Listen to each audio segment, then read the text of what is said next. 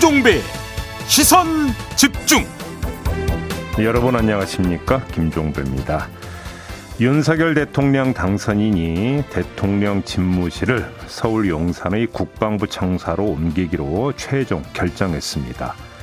이 결정까지의 소통 문제 그리고 결정 이후의 예상과 안보 문제까지 여야는 어떻게 평가하는지 알아보겠습니다.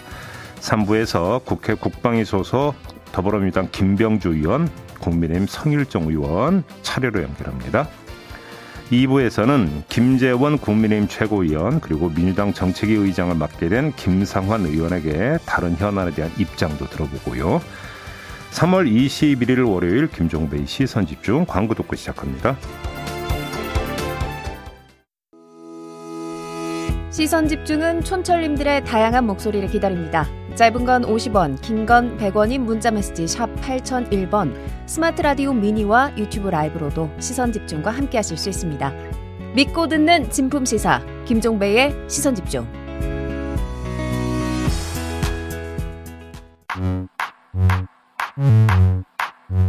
뉴욕에 뉴욕 타임즈가 있다면 시선 집중에는 JB타임즈가 있다 촌철살인 뉴스 총정리 JB타임즈 더마카와 함께 시선 집중의 문을 열겠습니다. 어서 오세요. 네, 안녕하세요. 더마카입니다. 신토방님이 밤낮이 반반 공평하게 나눠진다는 춘분입니다. 안녕하세요, 촌철님들이라고 인사해 주셨는데요. 네. 오늘이 봄을 알리는 절기라고 하는 춘분인데 네. 꽃샘 추위가 좀 있습니다. 아, 이 꽃샘추위는 한 해도 안 거르네요. 참 신기해요. 어떻게 이렇게 매년 찾아오는지. 그러니까, 그러니까 완전히 심술보가 덕지덕지 붙어가지고. 그죠? 네. 꼭제 입이 같죠? 네. 그래서 따뜻한 옷차림으로 건강 잘 챙기시길 바라겠습니다. 예. 이따가 남으세요. 네. 에이스타인 가시죠? 네. 지난주 금요일에 저희가 정재훈 가천대 예방의학과 교수가 출연을 해서 현재 코로나19가 최정점 구간에 완전히 돌입했고 이번 주 중반이 지나면 확진자 규모가 조금 줄어들 거다라고 예상을 했었습니다. 네. 하지만 4월 초 위중증 환자가 정점에 달할 것으로 예상을 하면서 네. 방역 완화는 조금 더 천천히 가야 한다는 견해를 밝혔는데요. 네. 지난 주말 코로나 신규 확진자 수가 30만 명대를 기록을 하면서 네. 정점을 지나는 거 아니냐 이런 보도가 주말 동안 쏟아졌어요. 음. 그러면서 이제 수요일이 정점이 되고 하락할 거다 이런 기사들도 많이 나왔는데 어쨌든 오늘부터 사적 모임 허용 인원이 6명에서 8명으로 확대가 되거든요. 그렇죠. 근데 또 전문가들은 유행이 한 번에 사라지는 게 아니라 파도처럼 온다고 했습니다. 음. 그러면 이 정점을 지나면 또 언제 유행 파고가 올지 모른다는 건데 제이비 우리 코로나 뉴스 많이 달았잖아요. 네. 어떤 점을 좀 기억해야 할까요? 아, 뭐 새로운 변이가 또 파도처럼 오는 건 둘째 문제고요. 네. 정점을 지난다 하더라도 지금 뭐 30만 이렇게 좀 넘는 거 아닙니까? 아, 그러면 정점을 지나서 하락세로 돌아선다고 해서 30만 나오던 확진자가 갑자기 만 명, 천 명으로 갑자기 이렇게 낭떠러지 수준으로 떨어집니까? 아, 갑자기? 그렇게는 안 되는 그렇죠. 거잖아요. 네. 완만한 어떤 하락세로 갈 거다. 이게 지금 뭐 전문가들의 전망이더라고요. 그렇죠. 그러면 다음 날은 29만, 그 다음 날은 27만 이런 식으로 떨어지게 되면 음. 한참 걸린다는 이야기가 되는 거잖아요. 그렇죠. 그럼 그 기간이 언제까지 갈지도 모르는 거고. 네. 그럼 그 기간 동안 뭔가 우리나라의 의료 체계가 버텨낼 수 있느냐? 그게 사실은 제일 문제죠. 사실은 핵심적인 문제는 지금 이거잖아요. 네. 그렇기 때문에 전문가들 같은 경우는 뭔가 좀 완화 조치를 하더라도 정점 지나고 나서 시간차를 두고 해야 된다는 얘기를 음. 그래서 했던 건데. 네. 아무튼 이제 정부는 서두르고 있는 건데 그 이유를 솔직히 좀 잘 모르겠고요. 궁금하긴 합니다. 예, 뭐 이게 이제 어떤 뭐냐면 소상공인과 자영업자들의 생계 문제 때문이라고 한다면 이제 입이 부르틀 정도로 얘기해서 더 이상 얘기 안 하겠는데요. 그건 다른 방법이 있거든요. 네. 손실 보상 확실하게 해주거나 네. 왜 이런 걸 놔두고 그러냐라는 거잖아요. 음, 음, 음. 아무튼 정점 지난다고 바로 어떤 뭐냐면 봄 햇살 같은 아주 찬란한 어떤 이런 상황이 연출되는 건 아니다. 네. 이건 확실하게 좀 유념을 해야 될 것 같고요. 마스크는 필수다 계속 이런 네, 말씀 좀 드려야 될 것 같습니다. 잘 챙기시기 바라겠습니다. 예. 뉴스 분석이 함께하는 세이타임즈 오늘 주목할 뉴스들 챙겨드리겠습니다. 먼저 첫 번째 뉴스는 어떤 건가요? 어. 저는 대통령 선거 과정에서 제왕적 권력의 상징 청와대를 국민께 돌려드리겠다고 약속했습니다. 대통령 집무실을 국민과 더욱 가까이 다가가는 광화문으로 옮기겠다고 했습니다. 다양한 문제점을 전문가들을 통해 충분히 검토했습니다마는 당선 이후 광화문 정부 보유 청사들을 대상으로 집무실 이전 방안을 면밀하게 검토한 결과 쉽지 않은 문제임을 저희감했습니다.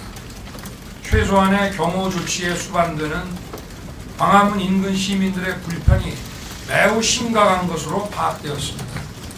반면 용산 국방부와 합창구역은 국가안보지휘시설 등이 잘 구비되어 있고 청와대를 시민들께 완벽하게 돌려드릴 수 있을 뿐 아니라 경호 조치에 수반되는 시민의 불편도 거의 없습니다. 네, 뭐 단연 최고 뉴스는 바로 이건데요. 그 윤석열 당선인이 직접 발표를 했는데 네. 이 발표에서 눈길을 사보, 사로잡은 것첫 문장이었어요. 제왕적 권력의 상징인 청와대를 국민께 돌려드리겠다. 음. 이 대목이었는데 제왕적 권력의 상징을 국민에게 돌려드리는 과정이 제왕적 모습은 아니었는지 짚을 필요가 있다라고 저는 생각을 했는데 네. 마침 한 기자가 그걸 질문을 했더라고요. 음. 마저 들어보시죠. 한국경제신문 이동훈입니다.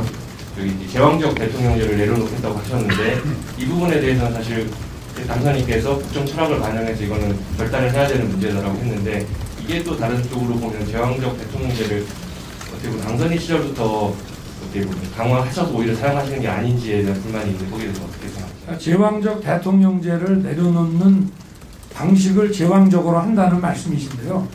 그거는 결단하지 않으면 제왕적 대통령제에서 벗어나기 어렵습니다. 일단 이 공관이 의식을 지배한다고 저는 생각합니다. 그래서 그 부분을 국민들께 제가 지금 이해를 구하기 위해서 직접 말씀을 드리는 것이고요.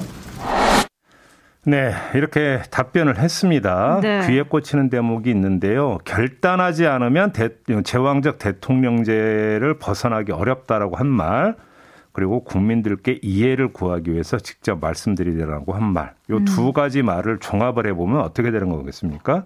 먼저 결단을 하고 다음에 이해를 구하는 거다. 이런 이야기가 되는 거죠. 네. 선후 관계가 이렇게 되면 국민 이해를 구하는 과정은 어떻게 되는 겁니까? 일방적 발표와 설명이 되어 버립니다. 음. 국민 의견 수렴은 없고 공보만 있게 된다. 이런 이야기가 되는 건데요. 국민과 소통하려고 집무실 옮긴다면서요. 네. 근데 이 소통이 이게 제대로 된 국민과의 소통입니까? 음. 이건 권위주의형 소통 방식입니다.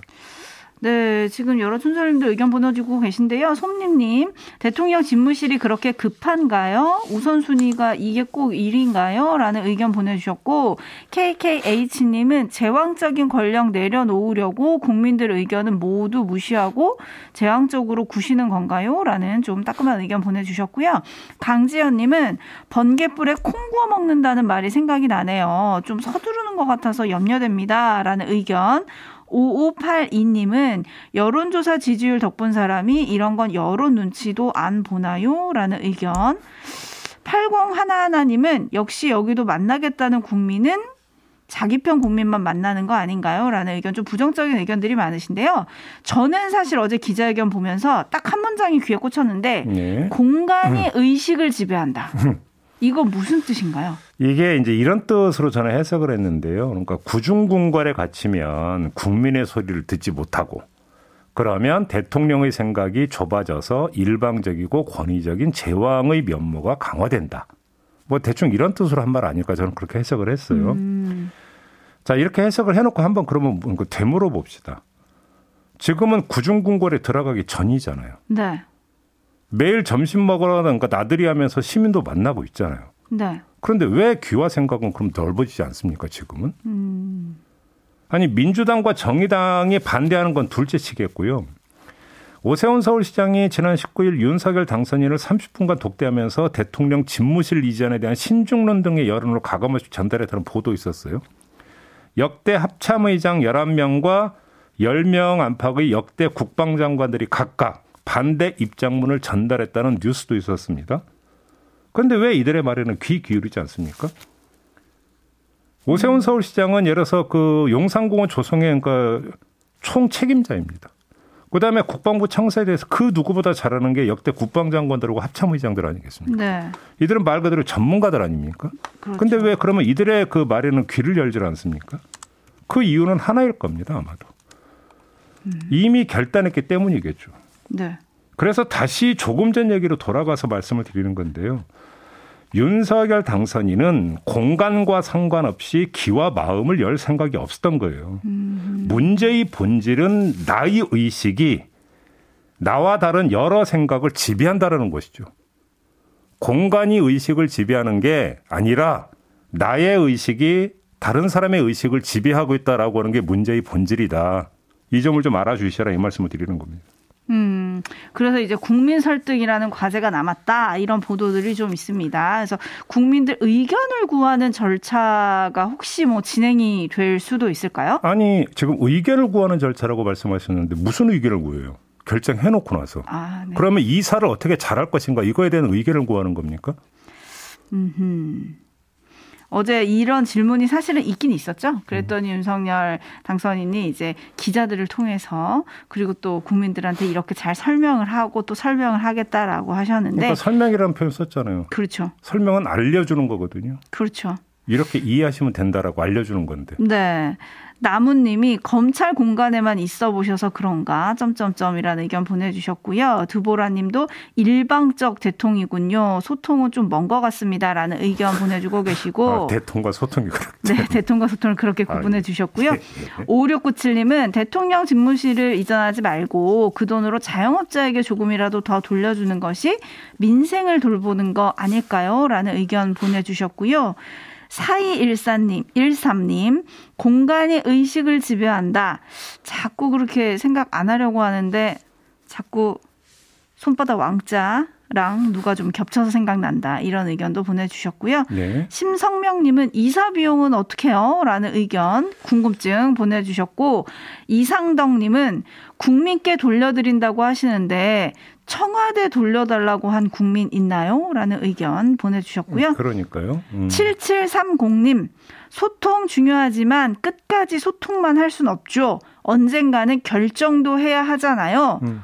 라는 의견. 요건 이제 속전속결로 당선인이 결정을 한 만큼 좀 존중해야 한다. 이런 의견인 것 같습니다. 예. 어쨌든 짚을 문제가 많습니다. 지금 제이비가 잠깐 언급하셨지만 안보 공백에 대한 우려 그리고 예산 문제 등 다양한 문제가 좀 제기가 되고 있는데요. 요거는 저희가 잠시 후 3부에서 여야 국방위원들 차례로 연결을 해서 짚어볼 테니까요. 음. 계속 시선 집중해 주시고요. JB 타임즈 다음 주목할 뉴스는 어떤 건가요? 젤렌스키 우크라이나 대통령이 세계 주요 국가 의회에서 화상 연설을 하면서 지지와 지원을 호소하고 있어요. 얼마 전에 저도 이제 그 TV를 통해서 미 의회 화상 연설하는 장면을 봤는데요. 우리 국회도 어, 젤렌스키 대통령 화상 연설을 추진을 했었다고 합니다. 그런데 최종적으로 하지 않는 것으로 결정이 났다고 하네요. 지금 국회 외교통일위원장을 맡고 있는 사람이 이광재 민주당 의원인데 이광재 위원장의 말에 따르면 국회 그리고 외통위 그리고 의원 연구 모임 이렇게 세 갈래로 젤렌스키 대통령의 화상 연설에 대한 의견을 모았는데 부적절하다라는 게 대체적인 의견이었다고 음. 합니다. 음. 그럼 왜 부적절하다고 봤느냐? 그 이유는 크게 두 가지였다고 하는데요. 전쟁이 막바지에 이른 상태에서 굳이 러시아와의 관계를 악화시킬 필요가 있느냐 이런 의견이 많이 있었다고 하고요. 두 번째 화상 연설하면 내용이 뻔한 거 아니냐 지원 요청할 건데 이러면 우리 좀 부담스러워지는 거 아니냐 이것도 걱정을 했다고 합니다. 그래서 음. 하지 않는 걸로 최종 결정했다 이런 보도가 있었습니다. 어떻게 평가해야 할까요? 뭐 좋게 본다면 신뢰를 추구하고 있다 여야가 이렇게 보면 되는 거 아니겠습니까? 네. 뭐 러시아에 진출한 우리 기업의 형편도 고려를 했고 또 북한에 대한 러시아 역할 우리로서는 이걸 또 포기할 수 없는 거 아니겠습니까? 이것도 고려한 실리적인 판단이다 이렇게 이해를 할 수가 있을 것 같습니다. 음. 충분히 취할 수 있는 스탠스라고 생각을 합니다. 하지만 어, 한번 삐딱선을 좀 타보겠습니다. 이걸 몰라서 이런 말씀을 드리는 게 아니라 다른 분도 좀 봐야 되지 않을까 싶어서 삐딱선 타는 건데요. 네. 여야 공이 입을 모아서 이런 이야기를 많이 합니다. 우리도 이제 선진국 반열에 올라섰다. 그러면서 선도 국가란 말도 쓰고 있지 않습니까? 음. 국격이라는 말도 많이 쓰더라고요. 자, 그러면 이런 스탠스가 선도 국가의 국격에 걸맞은 걸까요? 한번 저는 물어보고 싶은데요. 비유가 좀 뭐하지만 남의 싸움판에서 광 파는 거하고 뭐가 다릅니까? 이런 스탠스가? 네. 아니 자 여기서 중요하게 봐야 되는 것은 주체가 정부가 아니라 국회라는 겁니다. 국회. 우리 정부라고 한다면 선택폭은 더 좁아질 수도 있다고 생각을 해요. 근데 국회라고 한다면 정부가 아니라 다시 말해 대한민국을 대표하는 게 아니기 때문에 국회잖아요. 이렇게 되면은 조금은 더 여유가 있거든요. 그러면 정부가 하기 힘든 부분을 국회에서 대신 처리해 줌으로써 국격을 어떤 세워주는 것도 하나의 역할일 수가 있는 건데 왜 이건 보지 못할까라는 생각을 저는 한번 해봤고요. 음. 과거 일본을 향해서 경제 규모는 되게 큰데 국제 공헌도가 극히 낮다는 점을 들어서 경제 동물 이런 식으로 운운했던 거 혹시 기억나십니까? 네. 그러면 지금 우리의 모습이 과거 일본의 모습과 정말 그렇게 크게 다른 걸까라는 생각도 한번 해봤거든요. 음. 이게 좀 저만의 삐딱선인지는 모르겠습니다만 이런 것도 한번 좀 생각을 해볼 때가 되지 않았을까 그런 생각을 해봤습니다. 네. 김영아 님이 중국과 러시아 눈치 봐야 하는 거죠, 뭐, 라고 보내주셨는데, 음. 딱 그런 결정이 아니었나라는 생각이 들고요. 때론 명, 신뢰보다 좀 명분을 앞세워도 좋지 않았을까, 이런 생각이 드는데요. 네. 춘철님들은 여전히 지금 용산으로 가는 대통령 집무실에 대한 의견을 지금 끊임없이 보내주고 계신데, 네. 앞서서 제가 7730님 의견을 소개해 드렸잖아요. 음. 소통도 중요하지만 끝까지 소통만 할 수는 없지 않느냐, 언젠가는 결정을 해야 하지 않느냐. 아니 여기에 대해서 제이비 어떻게 생각하세요? 아니 소통이 있었냐고요. 그러니까 대통령 선거 과정에서는 광화문으로 이전만 이야기를 했잖아요. 네. 광화문으로 이전만 얘기인데 그러니까 어제는 발표는 재앙이라는 표현을 쓰더라고요. 검토해 보니 그건 문제여서 내가 이렇게 결정했다라는 거죠. 결정에 방점을 찍으신다면. 아니 그런데 문제는 이거잖아요. 그러면 예를 들어서 광화문으로 옮긴다면 제가 이해를 하겠어요. 그러니까 대통령 선거 과정에서 광화문으로 옮기는 걸 내걸었고 대통령 선거가 치러졌고 그 결과로 당선이 됐기 때문에 비록 간접적으로라도 그거에 대해서 국민들의 추인이 있었다라고 간주할 명분은 되죠. 근데 용산은 갑툭 튀잖아요. 갑자기 툭 튀어나온 거잖아요. 음. 대선 과정에서 일절 이야기도 없었던 거잖아요. 네. 그러면 이것이 국민들로부터 최소한 동의를 받는 간접적 절차라도 거쳤다라고 대선 과정이 그런 것이었다고 성격 규정을 할 수가 있는 겁니까? 음흠. 그러면 인수위 이후부터 따져야 되는데 인수위 이후에 그러니까 이 용산 이전에 대해서 국민과 소통했다는 뭐가 하나도 있습니까? 그러니까 이거는 의견 수렴 후에 내린 결정이 아니라 일방적 결정이라는 거예요. 일방적 결정. 그래서 제왕적 결정이란 말을 그래서 하는 거 아니겠습니까? 네. 어쨌든 이 부분에 대해서 국민의힘 의원들은 제왕적 대통령을 벗어나기 위한 특단의 조치다. 큰 결정이다라고 아니, 하고 있으니까 저는 그것도 이해를 못하는 게 아니 청와대에서 나오는 게 그렇게 제왕적 대통령의 모습을 벗어나는 그런 결정적 장면. 궁궐에 갇혀 있기보다 국민 속으로 나온다. 이걸 지금 강조하고 있으니까요. 잠시 후 김재현 최고위원 네. 그리고 또 3부에서 만날 성일종 의원과 한번 꼼꼼히 짚어보도록 하시죠. 자. 네. 마무리해야 되는데요. 네. 지난해 도쿄올림픽에서 아름다운 사회로 불렸던 높이뛰기 선수 우상혁 선수 기억하십니까? 네, 저희 인터뷰도 했잖아요. 그렇죠. 우리 네. 인터뷰도 했죠. 그러면서 시선 집중 인터뷰에서 안 된다던 사람들 때문에 꼭 한국 신기록을 깨고 싶었다 이런 음. 속내를 밝히기도 했는데 어제 한국 선수로는 최초로 세계 실내 육상 선수권 대회에서 금메달을 목에 걸면서 오호. 한국 육상의 역사를 새로 썼습니다. 어허.